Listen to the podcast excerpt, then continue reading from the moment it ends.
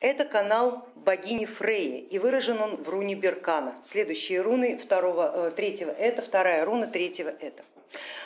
Тюр это ас, бог-управитель, бог закона. Фрея это ван, богиня природы.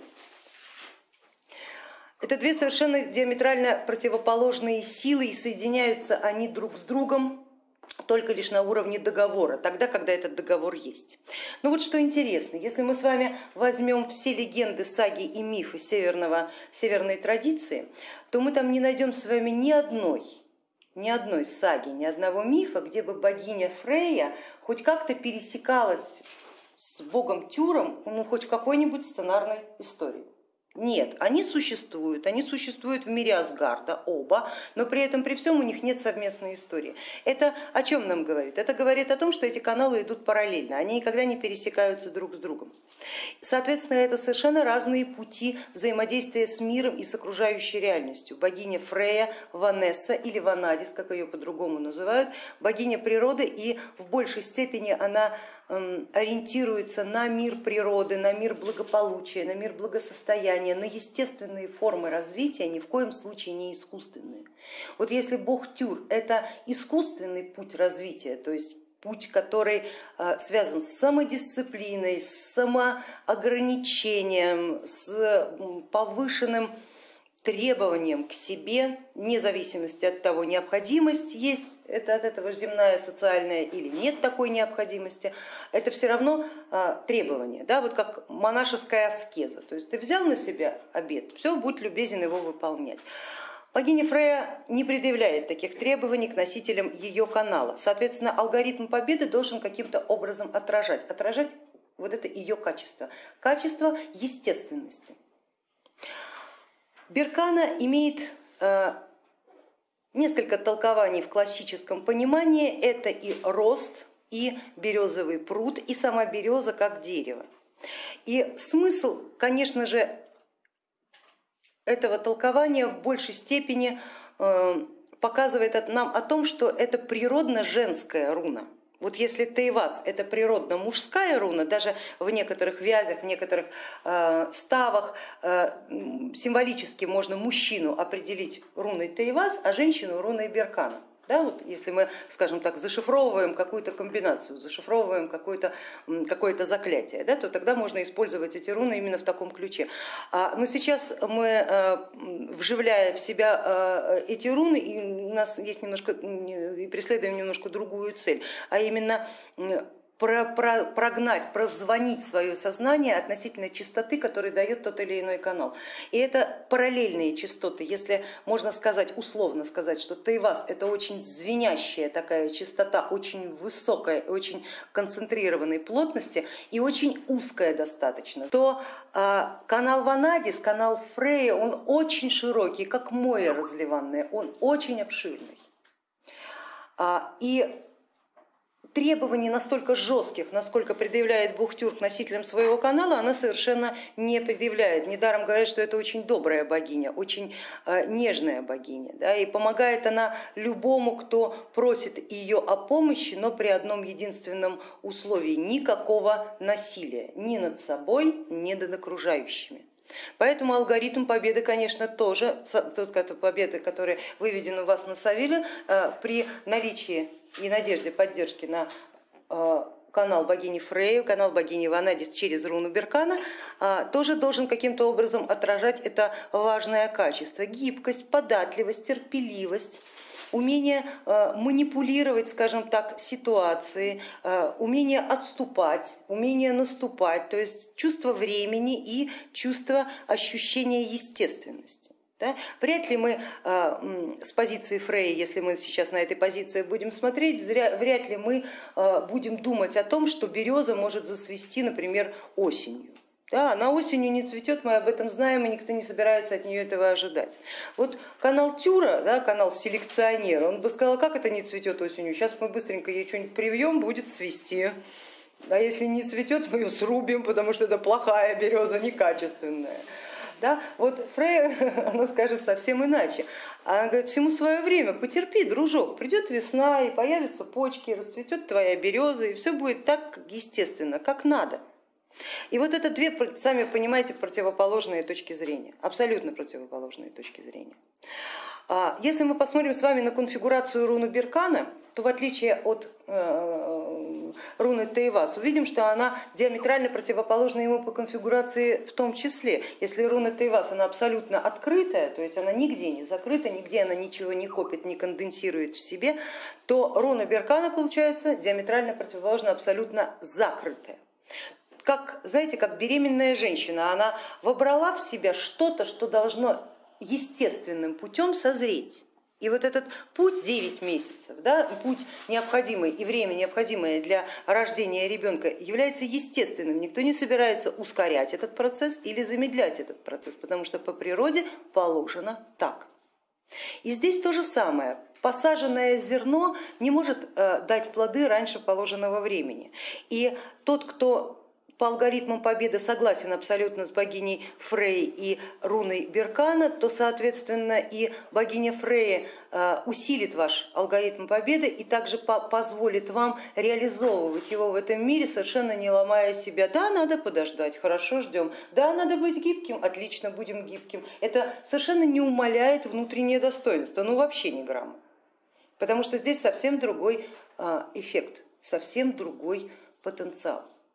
И при этом, при всем, мы ни в коем случае не должны запоминать, что такая, а, такой алгоритм достижения результата а, с точки зрения классики, с точки зрения шаблона, он как бы не совсем воинский, да? а при этом при всем мы говорим, руны это оружие воина, значит и беркана тоже оружие воина. Как же это совместить? Как же это понять? Не может такого быть о том, что а, Беркана, да, она а, не есть оружие воина, да, но при этом при всем включает алгоритмы достижения победы, которые, например, свойственны купцам или земледельцам. Так вот, наличие сознания на канале Руны Беркана, на канале Фреи, она ни в коем случае не умаляет воина до кого-нибудь другого.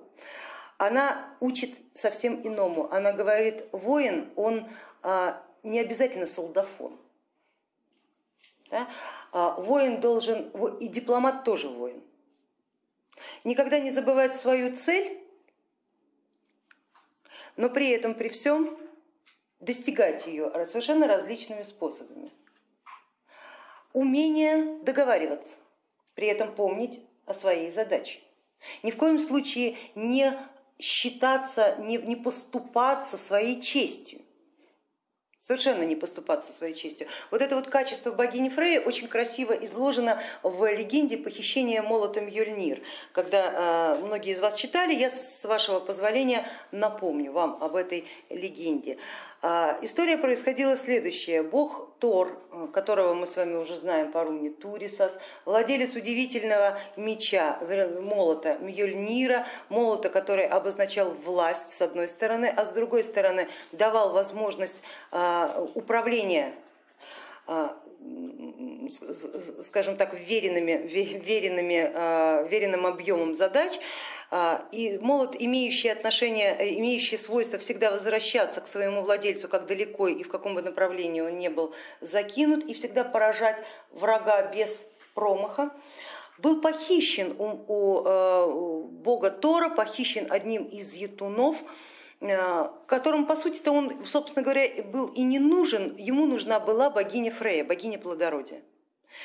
И когда э, выяснил, Тор выяснил, что у него похищен этот драгоценный молот, он э, позвал своего приятеля на тот момент еще Локи, э, рассказал ему о такой беде. Локи бог гибкий, да, он мгновенным образом слетал к ютунам и выяснил, что таки да, ютуны похитили молот и определенный ютун говорит, который он так и сказал, что мне ваш молот по сути, да, он для меня не является Э, предметом моих изысканий. Да? Для меня является предметом изысканий богиня Фрея. Мне нужна э, богиня как сила плодородия. Тогда мой разум и ее мощь, э, собственно говоря, помогут мне без вас, асы, обойтись совершенно легко. Зачем мне нужен закон, когда мы с природой напрямую сами договоримся? А для асов это равносильно катастрофе. Да? Это уже не не только бог Тор будет повержен в правах, это весь Асгард э, будет отсечен от мироздания как, как э, канал, панель управления, которая не выполняет правильные функции. А, то есть, что потребовал Ютун в жены богиню Фрею, на что Локи с Тором быстренько бегут к Фрей и говорят, Фрея, ну-ка живо собирайся, сейчас ты будешь выходить замуж. Да? На что ласковая и нежная обычно богиня Фрея в ярости рвет свое э, магическое ожерелье Брисингамин и э, ну, сага об этом умалчивает, но, скажем так, духовицы описывают, что она обложила обоих богов такими словами, которых, в общем-то, портовые грузчики не, не, не всегда имеют возможность выражаться в обществе друг друга. То есть, ну, ну рассказала все, что она о них думала. То есть все, что угодно, пожалуйста, любая помощь. Надо вам мое соколиное оперение слетать, пожалуйста, вам надо э, сила плодородия, пожалуйста, вам нужно использовать мое шерели бриссингами для управления стихиями, да нет вопросов. Но если вы заставляете меня поступаться моей собственной волей, если вы заставляете меня действовать так, как мне не хочется, забывать о своих целях и задачах, забывать о своей чести, нет, нет и еще раз нет. Вот. В результате э, боги э, поспешно отступили, мужественно отступили, и а, бог Химдаль посоветовал им обратиться в богиню Фрею, то есть переодеться богиней Фреи и каким-то образом обмануть э, Ятуна, представившись Фрей. Надо сказать, что в то время, в ту эпоху, когда описывались эти саги, э, переодевание э, мужчины в женщину это было страшнейшим позором. Да, то есть описывалось это, как можно иметь, например, прореху в штанах, через которую видно абсолютно все, и это не было позором а мужчина, переодетый в женское платье, это было абсолютным, абсолютнейшим позором. И тем не менее а, Тор очень долго возмущался, на что Локи ему сказал, слышь, я бог гибкий, я не только переоденусь, я и стать могу, что впоследствии это было доказано. А, и давай-ка ты тоже не кочевряшься, потому что молот Мьюльнир это для нас важно. Да, и можно немножко поступиться своими собственными амбициями для того, чтобы вернуть важный артефакт. Что, собственно говоря, они и сделали, и обманули. Ютуна, ну дальше это уже э, история не имеет отношения к богине Фрей. К богине Фрей имеет ее реакция. Реакция. Она невероятно свободолюбива, она невероятно добра, но невероятно свободолюбива. И вот здесь очень важно, чтобы ваш алгоритм победы, если вы ждете поддержки Фрей и надеетесь на нее, если вы с ней коррелируете и э, совпадаете по глубинным убеждениям, у вас должен быть точно такой же принцип. Вы готовы поступиться чем-то ради тех, кого любите, ради доброты, ради милосердия, то есть возможно даже временно стать купцом, даже временно стать земледельцем, но при этом при всем всегда помнить, что вы это делаете для своего дела. А, и дело может быть даже весьма расплывчатым, но самое главное не поступаться чувством собственного достоинства. Вот это вот очень важно. То есть можно пойти на все, пока ты помнишь о том, кто ты есть. Кто ты есть. И это вот очень важно для богини Фрей. А, богиня Фрей рассказывают нам древние саги, это богиня четырех шляп. Вот, эти вот, вот это ее, вот это ее ипостасная а, формулировка, она очень важна для нас, давайте попробуем ее понять и разобрать. То есть это не а, богиня одного канала, канал у нее очень широкий. И вот богиня четырех шляп, говорится, что э, Фрея в течение года может носить четыре шляпы, ну как бы приписывая это а, временам года. Да? Но не совсем это так. Здесь все-таки мы будем говорить о том, что она очень многогранна, то есть она может быть любой. И, соответственно, уровень ее поддержки а, также будет распространяться на тех, кто может быть любым.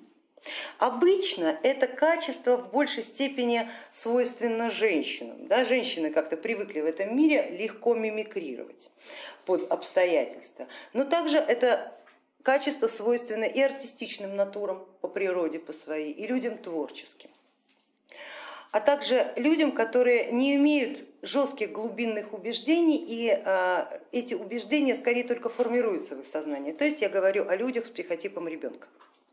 В большей степени Фрея будет поддерживать тех, кто учится, тех, кто, возможно, немножко уязвим в жестком мире а, богов закона Тюра, Химдаля, Одина и Тора.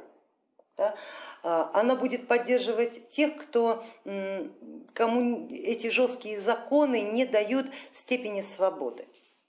И тех, кто ищет эту степень свободы для обучения, для познания себя, для права совершать ошибку. Конечно, мы в основном говорим о людях с психотипом ребенка, но не обязательно. Да, то есть говорю, Фрея отдаст предпочтение, но это не значит, что только им и больше никому вот, абсолютно. Нет, ни в коем случае. Главное иметь вот эти вот качества характера, жажда свободы и достаточно такое болезненное самолюбие. Да, вот если эти качества вам соответствуют, вот, то вполне вероятно, что вы найдете поддержку своим, своих алгоритмов победы именно на канале Фрея, а не на чем-нибудь ином канале. Вернемся к четырем шляпам. Что это за шляпа? Рассказывает нам легенды о следующем. Первая шляпа, которую она носит, это шляпа богини плодородия и деторождения. А Связано это, конечно же, с естественными внутренними процессами, процессами естественности, не естественного отбора, который включается на глубинном уровне Земли, да, богини Ринд, как вот в, сказали бы э, почитатели северной традиции с одной стороны, или там богиня э, Рейки Белы, как сказали бы почитатели греческо-римского направления, да, э, или э, богини Макоши, как сказали бы почитатели славянского направления, это э, другая ипостась, это скорее богиня Диметра, плодоносящая функция, все цветет, распускается и плодоносит всегда в свое время. И если человек живет по своим внутренним ритмам, то есть хорошо понимает свою руну Еру, и эта руна Ера э, раскрывает его Ису, да, то есть она дает какие-то больше глубинное понимание самого себя, и а, у тебя нет необходимости изменять естественный порядок вещей, изменять естественный порядок природы. То есть женщина не будет стараться побыстрее родить, потому что ей надо там диссертацию писать. Да? Вот, давай побыстрее, мол, да, не, не за 9 месяцев, давай за 6, да, пятилетку в три года. Вот. Если таких крамольных мыслей, конечно, не возникает, если правила естественности являются настолько же естественными и для тебя, то вот эта вот ее грань, ее ипостась, она поддержит тебя. Вторая шляпа богини Фреи это богиня любви. В чистом классическом понимании естественная плотская любовь, любовь чувственная, любовь с переживаниями, без самопожертвования, пожалуйста, только не это. Да? Никакого, никакой вот этой вот яростной самоотдачи себя в угоду кому-то нет. Здесь мы помним, самолюбие здесь стоит на первом месте, все остальное стоит на месте втором. И здесь богиня любви, э, на что указывают нам древние скальды именно свободной любви. Именно в том самом смысле, в котором вы подумали, господа. Здесь без, без э, иллюзий именно свободной любви. То есть это в том числе и однополая любовь, в том числе и любовь незаконная, любовь людей разных сословий, разных э, э, верований, разных рас, разных народов, абсолютно любая любовь, то есть чувство как оправдание всего.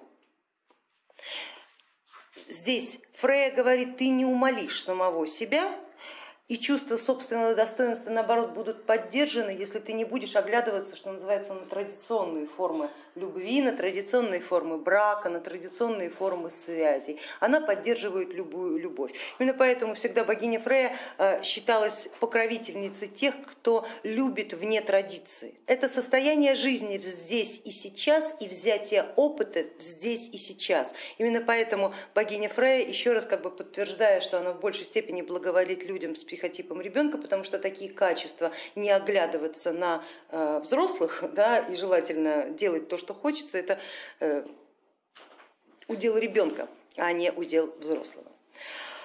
Но следующие две шляпы Фреи, они несколько иные, они перестают быть милыми. А третья шляпа Фреи это богиня-воительница. Она тоже может быть яростной бешеный, яростный, как Мадб, как богиня ворона. Собственно говоря, одна из ее ипостасей и сочетается с богиней Батб или с богиней Мориган, с богиней войны у кельтов. вот этой своей шляпой, да, они, они соединяются с ней.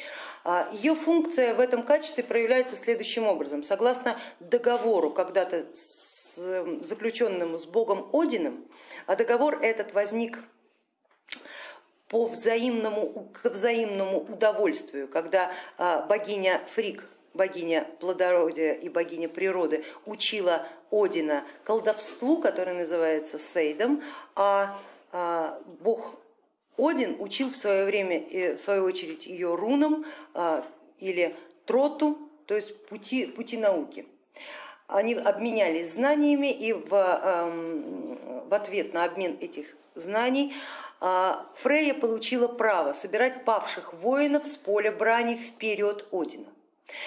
Это говорит о том, что, а, ну я напомню, да, что Один формировал свой чертог Вальхала, то есть самые лучшие разумы, самые лучшие алгоритмы победы, исходя из жизни тех самых воинов, которые э, умерли с оружием в руках, умерли с именем Одина на устах, то есть это э, считались совершенные сознания, совершенные души, совершенные разумы, которые достойны попасть в первооснову добра, то есть в чертог Вальхала. У Фрей тоже есть свой, своя Вальхала, личная, персональная, и она собирает э, тех воинов, которых сама считает правильным собрать в свою свиту, в том числе и женщин-воинов. Недаром она является предводительницей Валькирии в этом самом своем качестве. А, о Валькириях мы с вами будем говорить, когда э, дойдем до определенного э, на следующем курсе до определенных каналов богов. А, ну вот она, являясь их предводительницей, забирает павших воинов не по качеству безупречности, как это делает бог Один, а по какому-то своему определенному качеству, по, по качеству, возможно, личной симпатии. Да? И, конечно же, преимущество отдавая воительницам женщинам. А, и четвертая шляпа Фреи это богиня колдунья, владычица Сейда. Да, та самая ведьма, которая в шляпе в полночь, в полнолуние варит в котле что-то такое не сильно аппетитное. Да, и потом танцует вокруг этого котла с, с, с, с очаровательными завываниями. Вот, это она, это она в своей вот самой ипостаси. Богиня колдунья, ее шляпа зимняя, это шляпа зимней считается, зимняя шляпа старухи а, Хольды, ее иногда называют, да, Хольда, богиня зимы, предводительница а, дикой охоты Одина. И это еще одна ее шляпа. Итак, ну, все эти шляпы говорят вот о чем, несмотря на то, что они разные, в них есть общее. Эти шляпы говорят о внутренней свободе с одной стороны и абсолютное презрение к традициям с другой стороны, если эти традиции не связаны с природой, если это искусственные традиции, традиции, связанные с человеком, связанные с управлением, с властью, с законом, она эти традиции отвергает, если они противоречат естественной форме существования. То есть, грубо говоря, женщина рожает ребенка через 9 месяцев после зачатия. Если есть закон, который говорит нет, должно быть чуть-чуть иначе, она этот закон отрицает. Закон, который формирует традицию. Она его отрицает. Она признает закон свободы. И как сами понимаете, это совершенно диаметрально противоположный канал, не связанный с богом Тюром совсем никак. И раскрытие этого канала проявлено в конфигурации руны Беркана. Посмотрите на нее еще разок. Закрытая конфигурация, которая а, не предполагает другого толкования ценностей и убеждений, как свои собственные. Да? Конфигурация начинается от точки взаимодействия э, структуры я есть и начала векторного прочерчивания самой руны. Это говорит о том, что в этот момент активируются только личные ценности и убеждения. И ни в коем случае не подразумевается, что они будут какими-то еще. Вот руна Таивас, да, если мы для сравнения положим ее конфигурацию, она охватывает достаточно большое пространство будхиального тела.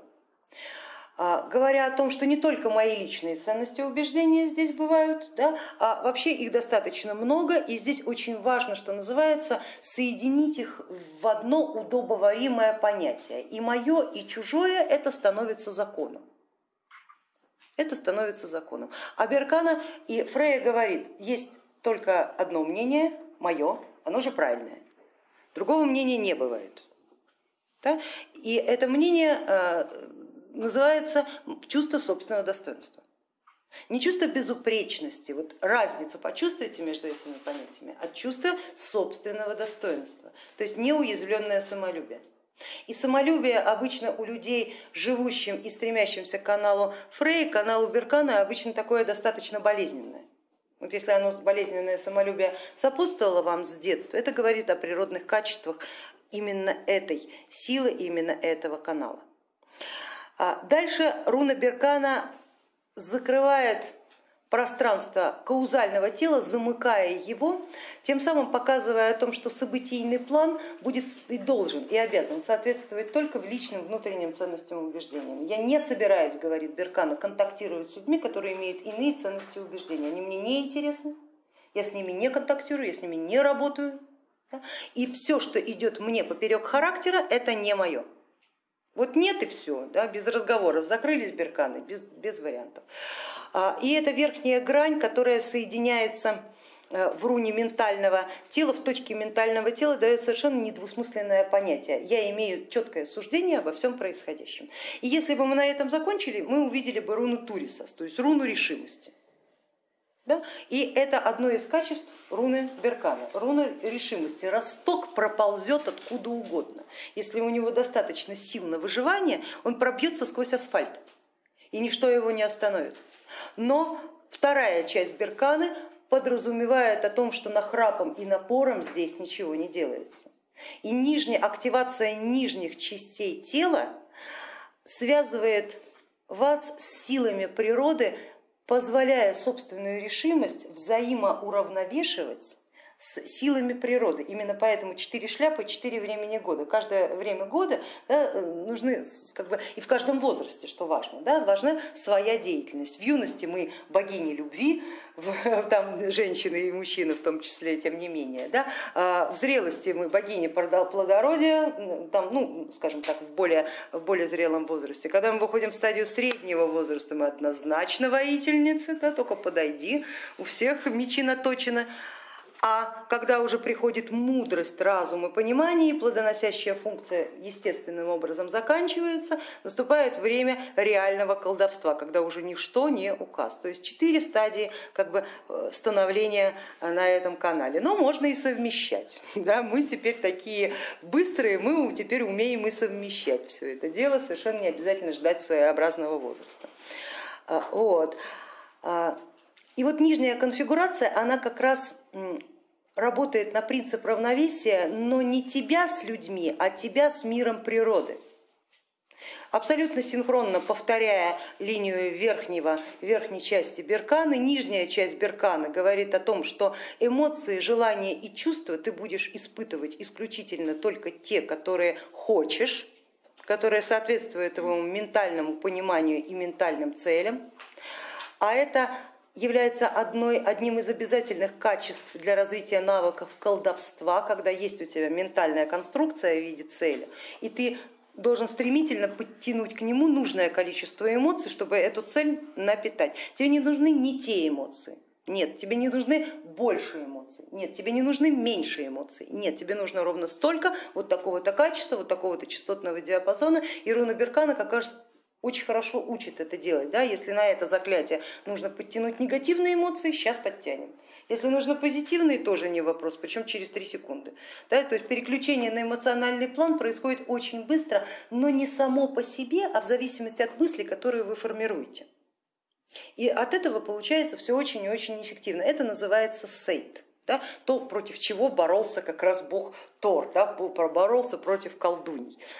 А и закрывается руна Беркана точкой соединения я есть и эфирного тела, таким образом включая в вас только свои собственные ощущения и закрывая вашу эфирку от ненужного влияния э, внешнего мира. Вы Ваша эфирка начинает питаться только силами природы, только силами Земли, минуя контакты с окружающими людьми. То есть от людей вы не питаетесь. И если руна Тайвас, она как зонтиком накрывала окружающее пространство, как бы э, фиксируя да, вот этим зонтиком, это все мое, и здесь я владыка, властитель, вот это вот моя территория и по-другому быть не может, то Беркана говорит, мое это только то, что внутри меня, все остальное меня не касается. Меня не касается не ваше имущество, меня не касаются ваши права, мы его не трогайте. Да? И все будет очень хорошо. Таким образом, Беркана это сохранение, накопление, приумножение. Тейвас это экспансия, ярое развитие себя в мир. Вот две, два, две разницы. Две разницы между а, этими рунами. Поэтому, конечно же, если они пересекаются в одной естественной голове, начинается что? Большой конфликт. Поэтому они даже в легендах не пересекаются и в голове не должны. Это пара, да? пара взаимоуравновешивающая друг друга, как мужчина и женщина, как мир закона и мир природы. И договариваться они должны никогда не напрямую, а всегда через посредника. И этот посредник кто-то да, из мира людей, из мира богов, из мира каких-то дополнительных сил, о которых мы узнаем с вами немножечко дальше. Пока лишь два базовых канала. Канал Тюра и канал Фрей. Через руну Беркана сейчас мы будем погружаться именно в нее. Закрытое состояние. Она не позволяет вам свободно отмениваться энергией с окружающими людьми. Нет. Как раз она напротив говорит о том, то, что твое, то твое, с этим и работай. От людей ничего не жди, ничего им не давай, внутреннее сохранение и внутренний как котел, в котором все это варится, рано или поздно что-нибудь да выварится, что-нибудь да произойдет. Через 9 месяцев баба обязательно родит, непременно иначе быть не может. Да? Поэтому не спеши, наблюдай себя, изучай себя, а, постигай этот мир, прилагая его к самому себе, а не себя к этому миру. Очень важно, да, разницу чувствуете? Если Тюр говорит, себя надо к миру прилагать, себя, и изменять этот мир под себя. А если не получается изменить, значит вбери этот мир в себя, измени себя, а потом измени мир. Вот Тюр говорит так, что правитель постоянно должен э, контролировать ситуацию. Беркана говорит ни в коем случае нет. Все внутренние процессы они должны идти естественным путем, никакого потустороннего влияния. А потустороннее влияние, мир людей, это всегда неестественно. То, что не от природы, это всегда неестественно. А мир людей, он в основном сформирован, иногда бывает совершенно бог знает чем, и абсолютно неприродными существами то есть существами по большей части искусственными, а значит Беркана говорит и Фрея говорит, мне это не подходит. При этом при всем Фрея очень добра к людям, особенно если люди обращаются к ней с искренней просьбой, вот действительно от сердца. Именно поэтому она всегда благоволит э, к женщинам, потому что женщины в большей степени склонны проявлять искренность, да? не э, прочувствовать искренность, это и мужчинам достаточно, да? просто мужчины как существа в большей степени воспитанные, назовем это так, то есть закрытые, не проявляющие свои эмоции, как правило, с искренним посылом э, к силам обращаются крайне редко, считая это, ну, может быть, там, унизительным. Женщины не считают это унизительным, мы можем да, сердцем своим колыхнуть э, вперед. Но условия здесь очень важно. Да, гибкость и податливость, быть как березовый пруд, гнуться да не ломаться. То есть мы люди гибкие, прогнемся под кого угодно, Главное достигнуть своей цели, главное не забывать, что сломаться нельзя. То есть хоть узлом завяжись, главное не сломайся. Потому что давление рано или поздно кончится, и березовый крут, как гибкое и гибкое явление, да, оно распрямится, станет таким, как было, и через секунду забудет, что ему приходилось гнуться. Именно поэтому здесь а, наличие, что называется, короткой памяти, да, то есть не помнить длинно, не помнить дурного, не запоминать обиды, не запоминать то, что заставляет испытывать чувство самоунижения. То есть вот такая вот выборочная память на канале а, Берканы, на канале Фрей является не то что обязательной, естественной. Просто естественной. Тут помню, тут не помню. Почему не помню? Да потому что не надо. Потому что это воспоминание меня унижает, я не собираюсь испытывать это чувство униженности. Вот Тюр поступил бы иначе, я буду всегда помнить чувство собственной униженности, я никогда его не забуду. Я поклонюсь так низко, чтобы потом никогда не забывать, каково это.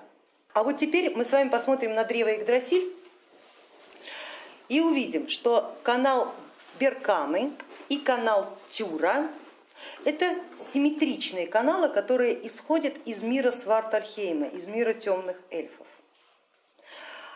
Ключом к ним является как раз руна Эйвас. Это она, внутренняя ваша сила, сила вашего подсознания. Только она определяет, по какому каналу двигается ваше направление, по Тайвазу или по Беркане. Она идет для трансформации, для революции, для изменения этого мира или через канал Берканы к миру Ванахейма, к естественной форме существования, сохранения существующего порядка, не меняя ничего, просто жить. Видим это, коллеги? Да, видим. Видим. Сами понимаете, они если и пересекутся, то в самом мире Свартальхейма, но пересек, пересекаясь там, они уже перестанут быть тем, кем они являются да, они будут нечто чем-то более объединенным. А мы сейчас рассматриваем эти два канала, эти две руны, как совершенно обособленные каналы, которые ведут человека в разные стороны. И не могут они соединиться, по крайней мере в одной голове. Уметь распознавать оба канала вы должны, но жить вы будете на каком-то одном. И это абсолютно точно. Такие мы люди. У каждого своя задача, и каждый на своем канале рожден, и каждый на своем канале должен развиваться. Если выбирать вот эту самую тему между Фебом и Дионисом, то, что, то, о чем мы с вами как-то упоминали на прошлых занятиях, то здесь аналогия уместна. Канал Тюра это чистый канал Феба, канал Перкана, канал Фрея это чистый канал Диониса. Здесь уместно. Это аналогия.